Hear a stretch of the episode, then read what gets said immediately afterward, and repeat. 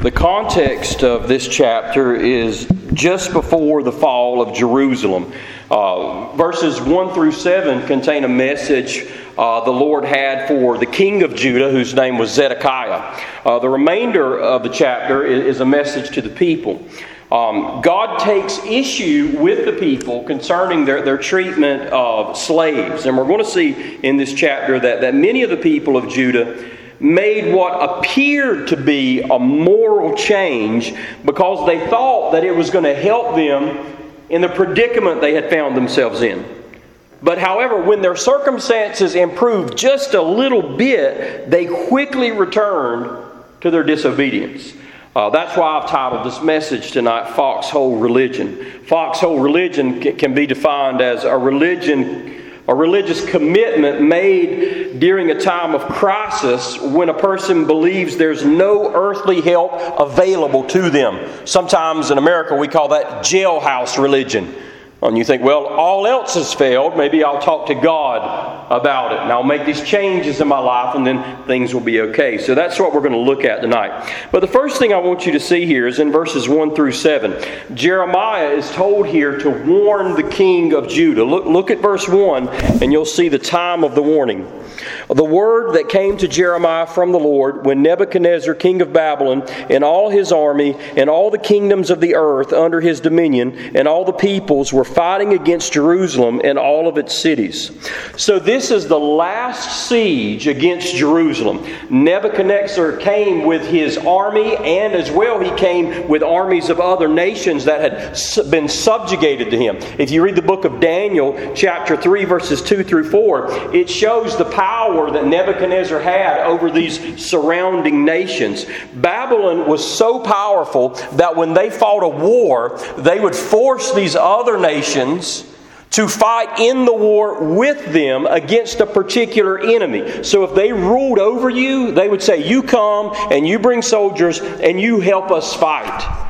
Now, why did Nebuchadnezzar bring such a large army against a weakened people? Because when you look at Jerusalem, you can see that they're already weakened. So you wonder, why did he enlist all of these other nations to do this? Was he concerned about the God of Israel? Had he heard the stories of how, even though Israel at times had been small, God had defeated large armies through them?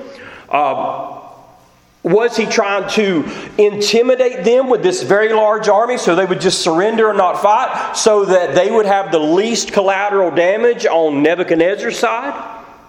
Or was he concerned about Egypt? Was he concerned about the Egyptians coming up and helping Israel? And that's why he brought all these masses of armies. I, if you were to put me in a corner, I think I would say that's probably the reason. He was thinking, well, if Egypt comes up, no telling what they've got up their sleeve, I'm going to make sure I've got enough armies to destroy Egypt and Jerusalem here. Now, I want you to see in verses 2 to 3 the message to Zedekiah.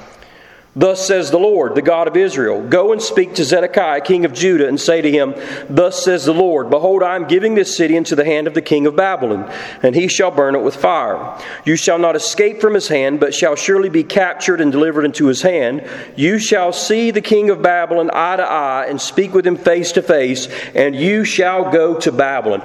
I mean, he could not be any more clear with Zedekiah.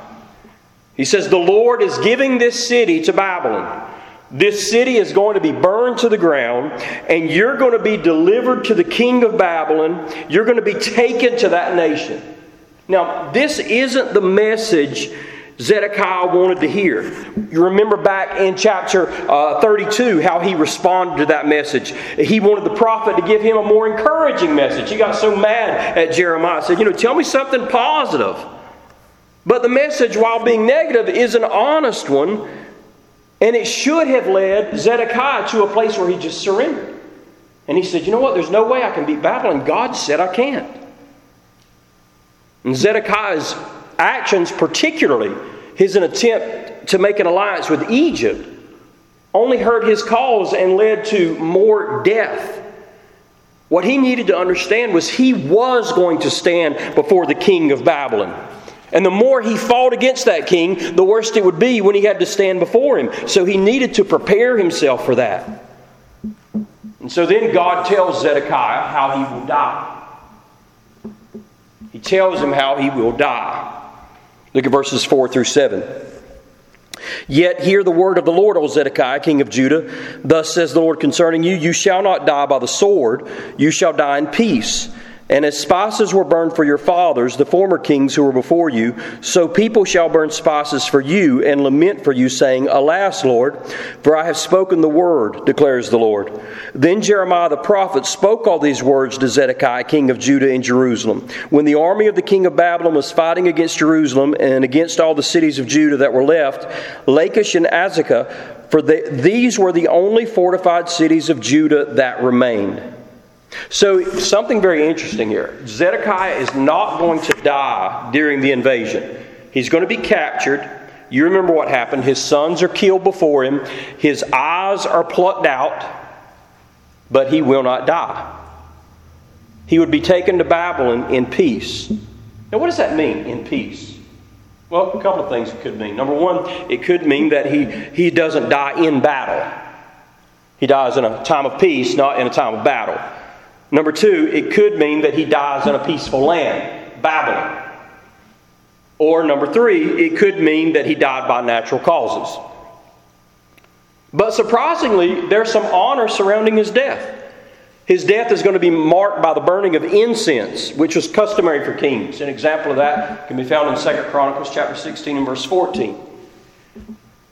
The people are going to mourn for Zedekiah. They're going to say, Alas, O Lord, which, by the way, stands in contrast to the death of Jehoiakim, of whom Jeremiah said, They shall not lament him, saying, Ah, Lord, or Ah, his majesty. Chapter 22, verse 18. Now, did this mourning for him, did it happen in Babylon? Or did it have to happen sometime after they returned to Jerusalem? We're not sure because we don't really know exactly when Zedekiah died. But I do want to point something out in verses 6 and 7. At this point, there were only three fortified cities left for the Jews there was Jerusalem, Azekah, and Lachish. Lachish and Azekah were southeast of Jerusalem. In 1935, archaeologists discovered what became known as the Lachish letters. Google it sometimes, not right now, but Google it sometimes. The letters were written in Hebrew and they were correspondence between two military officers. And the dating of the letters was around the time of King Zedekiah's reign. And one of the letters contained this sentence. Listen to this sentence.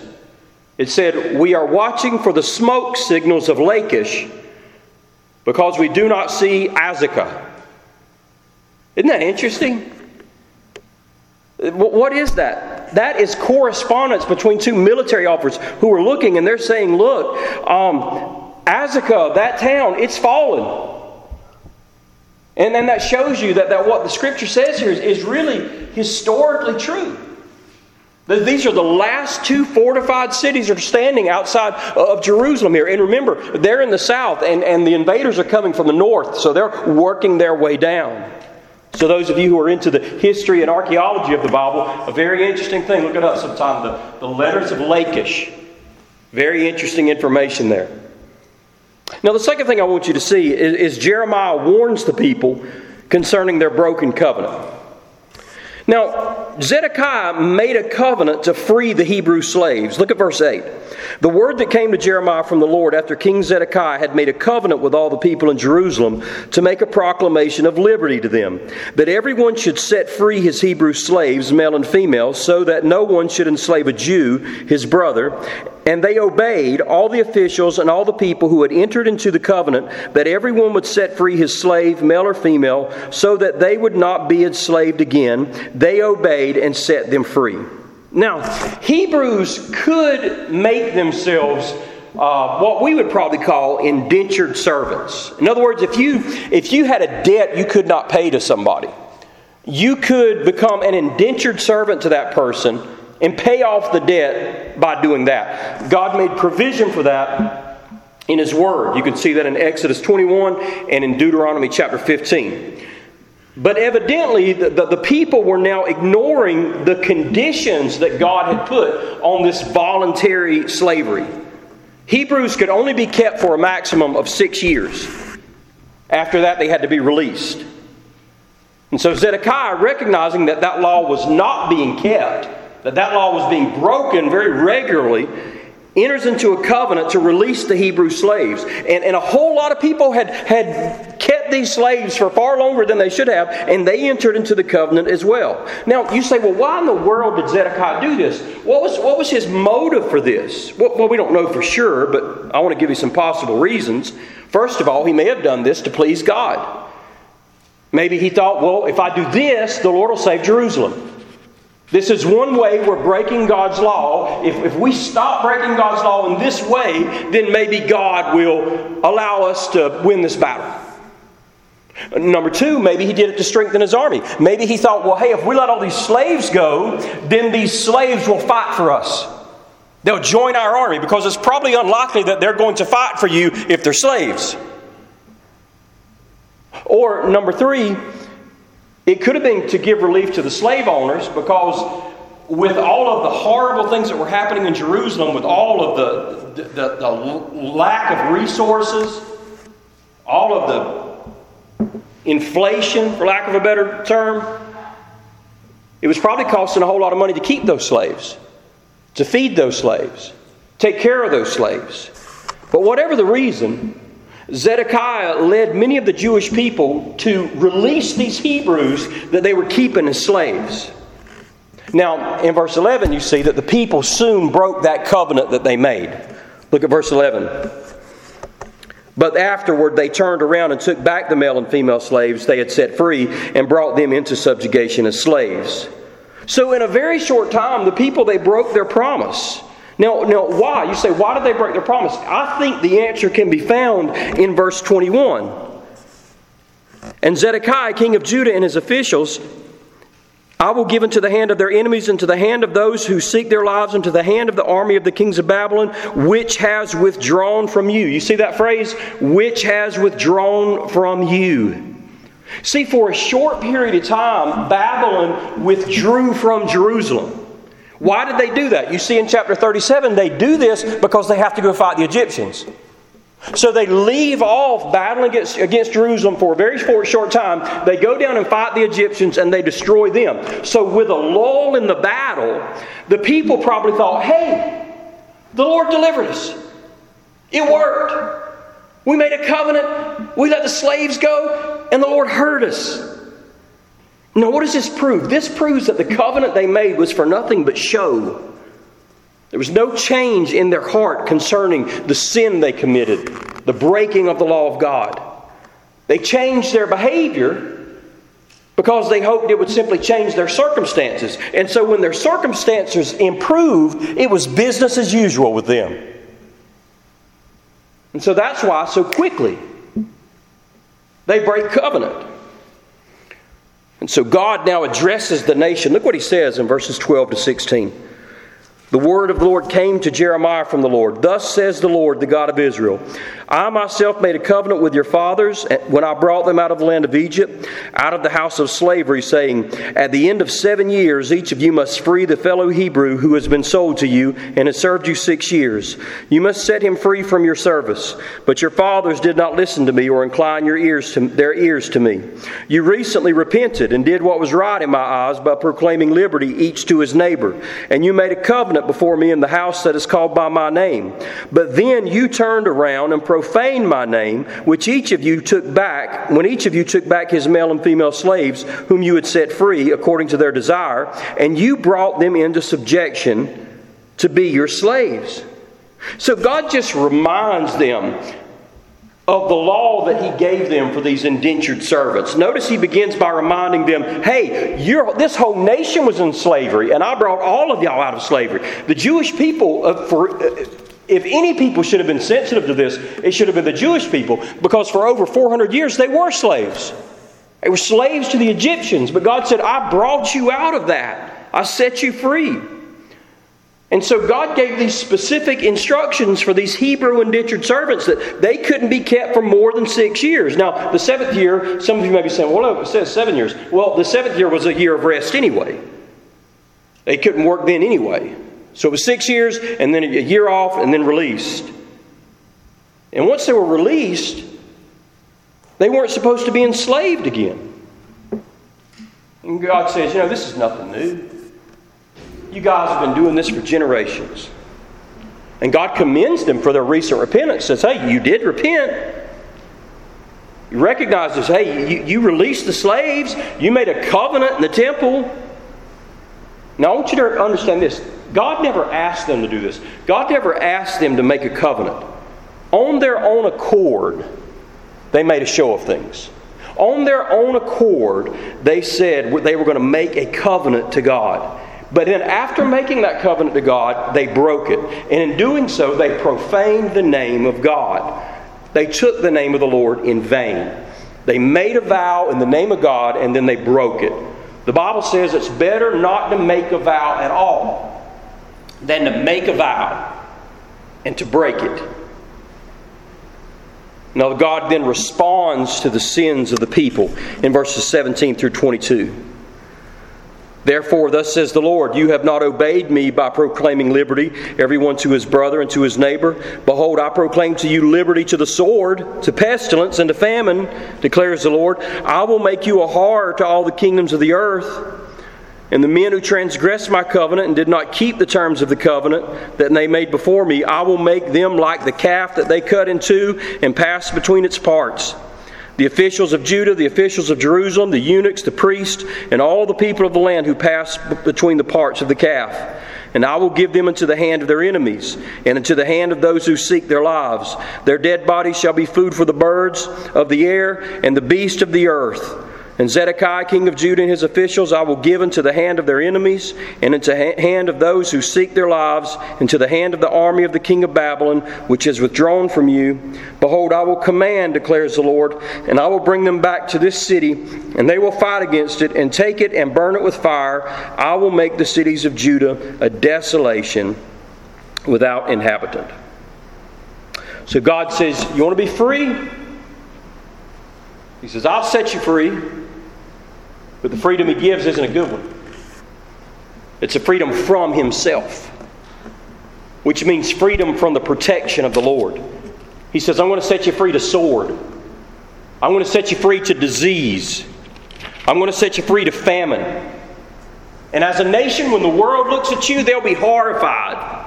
The world will look on you with scorn and disdain. No one will ever say that they want to be like the Jewish people. Verse 18 is an interesting verse talking about the calf that's divided up there. Um, that's a reference to a covenant making custom. The parts of an animal were divided up, and those who made a covenant with one another would walk between the pieces, and, and it symbolized a curse. It was essentially saying, if I break this curse, may what has happened to these animals who are cut in pieces happen to me. It was a custom something they did. Odd to us, but normal to them. And God says, just like the calf that was cut into pieces, those who broke covenant with me will be cut into pieces. You've cursed yourselves. Zedekiah, the officials, the people of Jerusalem, they're going to be handed over to the Babylonians. And once the war is finished, there'll be so many dead bodies you won't be able to bury them. They'll just be out there for the scavengers. You see, this lull in the war had brought false hope to the people in Jerusalem. The Babylonians stopped long enough to fight the Egyptian army, but the Lord would bring the Babylonians back, and they would finish what they started. And when they finished, there would be nothing left of the city.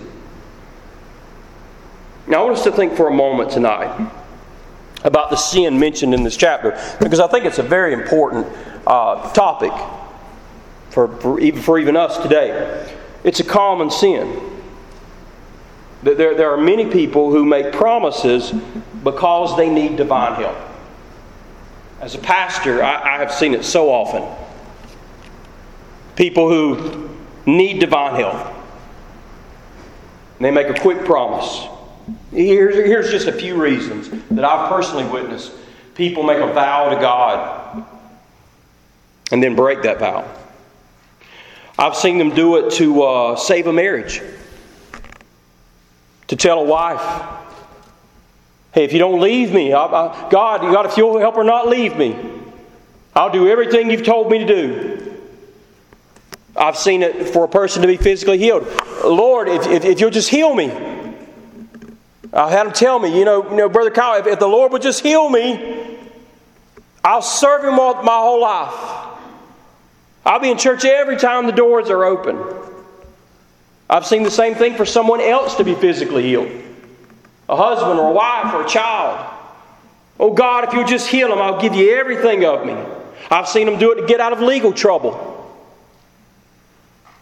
Oh Lord, if you'll just if you'll just get me out of this trouble, I'll, I'll, I'll give you my whole life.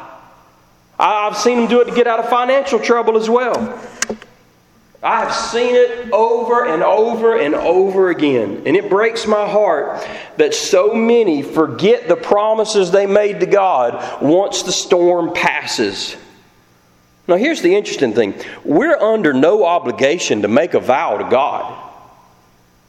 Nowhere are you told in the Bible, make a vow to God. But if you do make a vow to God, on your own, if you enter into a vow on your own with God, then there's an obligation on your part to then keep that vow, unless that vow was like Jephthah's vow, a vow that would lead to a sin.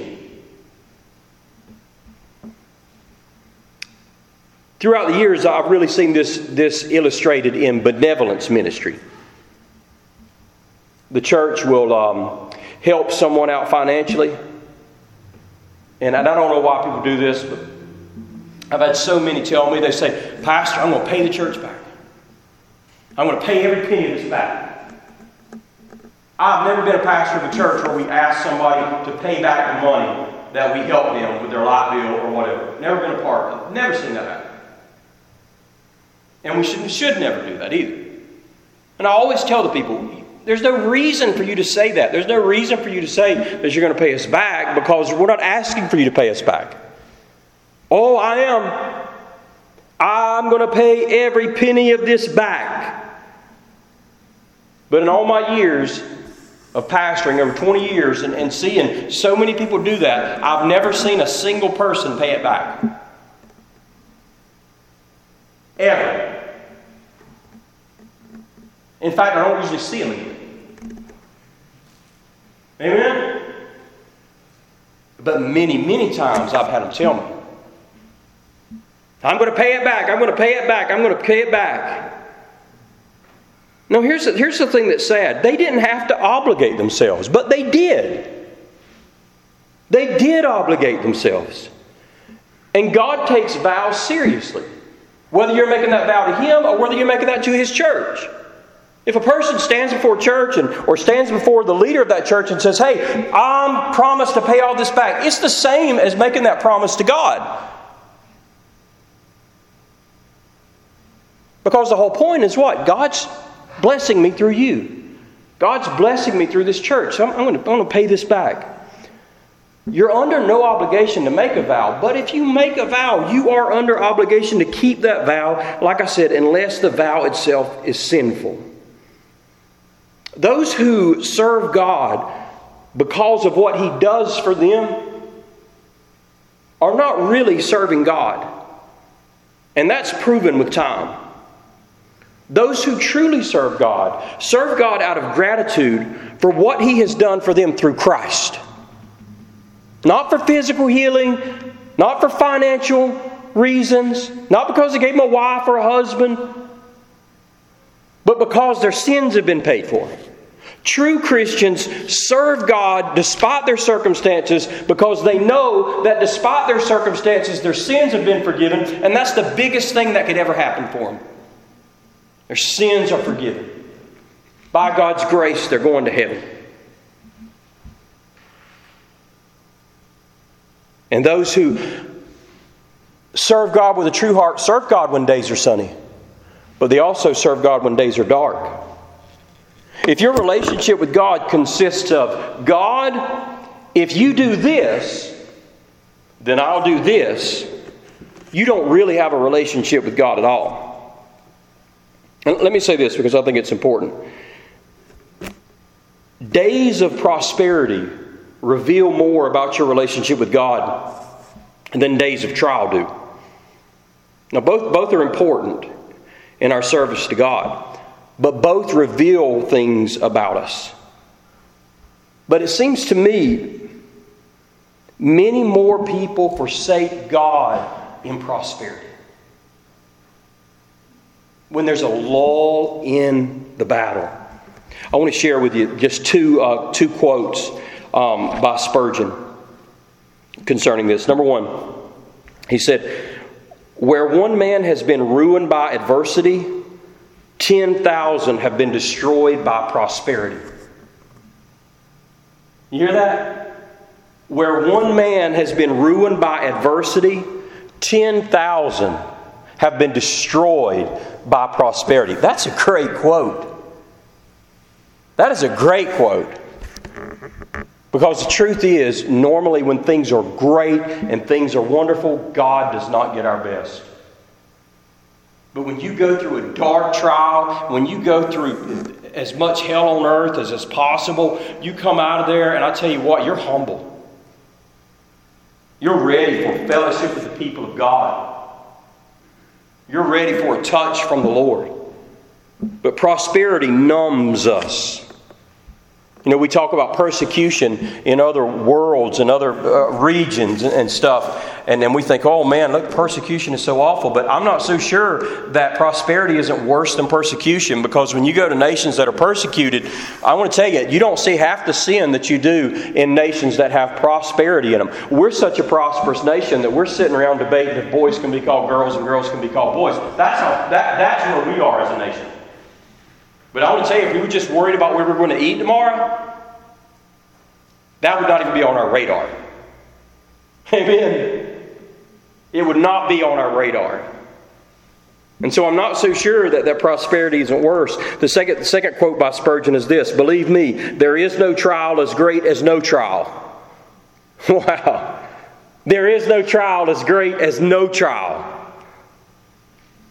That's a great quote.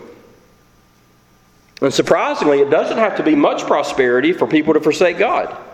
Here, what was it? It was just a lull in the battle. It was just a minute. And for just a minute that they went off and fought the Egyptians. And they said, hey, everything's great, let's go back to normal. For many people, all it takes for them to forsake a promise or a vow they made to God is the money to pay this month's light bill. Oh, I got the money to pay this month's light bill. That's all it took, and now they've forgotten God. A suspended sentence. And not going to jail, the sentence is suspended. That's all it took. Now they're, they're forget God. A treatment plan. We think we can handle the cancer. You think you can handle it? Praise the Lord, but then they forget God. Our spouse decides to stay rather than leave. Oh, she's staying. And then you forget God. Just a lull. Nothing ginormous, just a lull in the battle. Man, we are a fickle people, aren't we? You know, when, when I worked in the prison, I would often hear comments about how people in prison had jailhouse religion, and they were right. There was a lot of people in prison with jailhouse religion, but but they aren't the only ones with that type of religion. Many people on the outside have that same type of religion. When their back is against the wall, they seek God. When things are going well, they have no use for God. Sadly, that describes many people who call themselves Christians. And, um, you know, I don't mean to, to be so pessimistic here, but, but it's such a heartbreaking thing as, as a pastor. I've seen it so many times. People come to my office or want me to come to their home, and they're, they're so apparently broken, so apparently humble because of the awful circumstances. And they have so many promises for God and then to see them fall away so quickly. You know, I, remember one time I, had a guy like that, and it was uh, it was a guy who was an older guy, and he needed a liver transplant. And uh, they weren't giving him much hope to get, even get a liver. And he had wrecked his own liver, okay? But he was coming to church, and we were excited about God doing a wonderful thing in his life, so we began to pray, Lord, Lord, Lord, provide a liver, provide a liver, provide a liver. And one night, in the middle of the night, middle of the night, I got a phone call. It was late and they had a liver. And it's just a young preacher. I jumped in my car and I drove hours to another town to be with this person for their liver transplant. It was in the wee hours of the morning. And we were praying and we were talking. I remember going away on that gurney saying, God's got it, God's got it. And then and I remember him saying this. I remember, I'll never forget it. He said, I'm going to serve him with all I've got. Because he was so happy, because he was so near death. God had provided him a liver.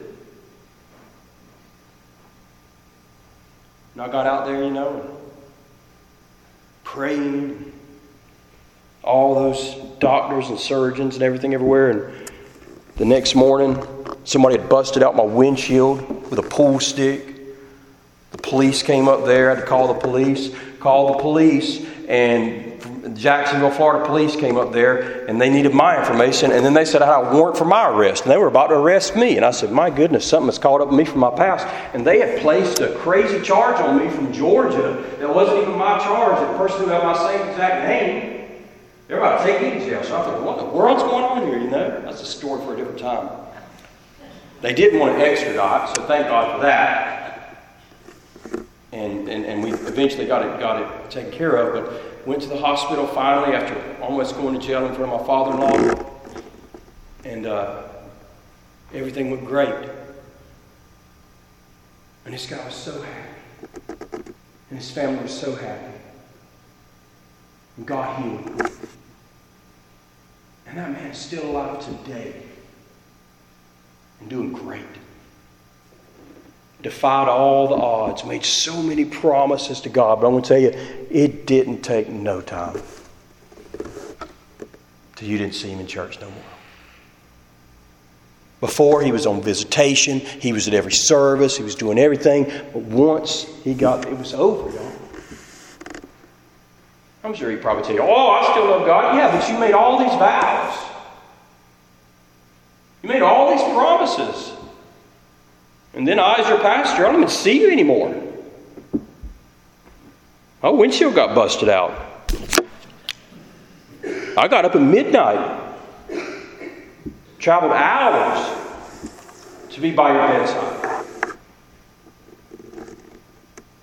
Doesn't make me mad, but it breaks my heart. A law in the Bible and you forget everything you ever said you'd do for God. Let's not be like that, y'all. Let's not be like that.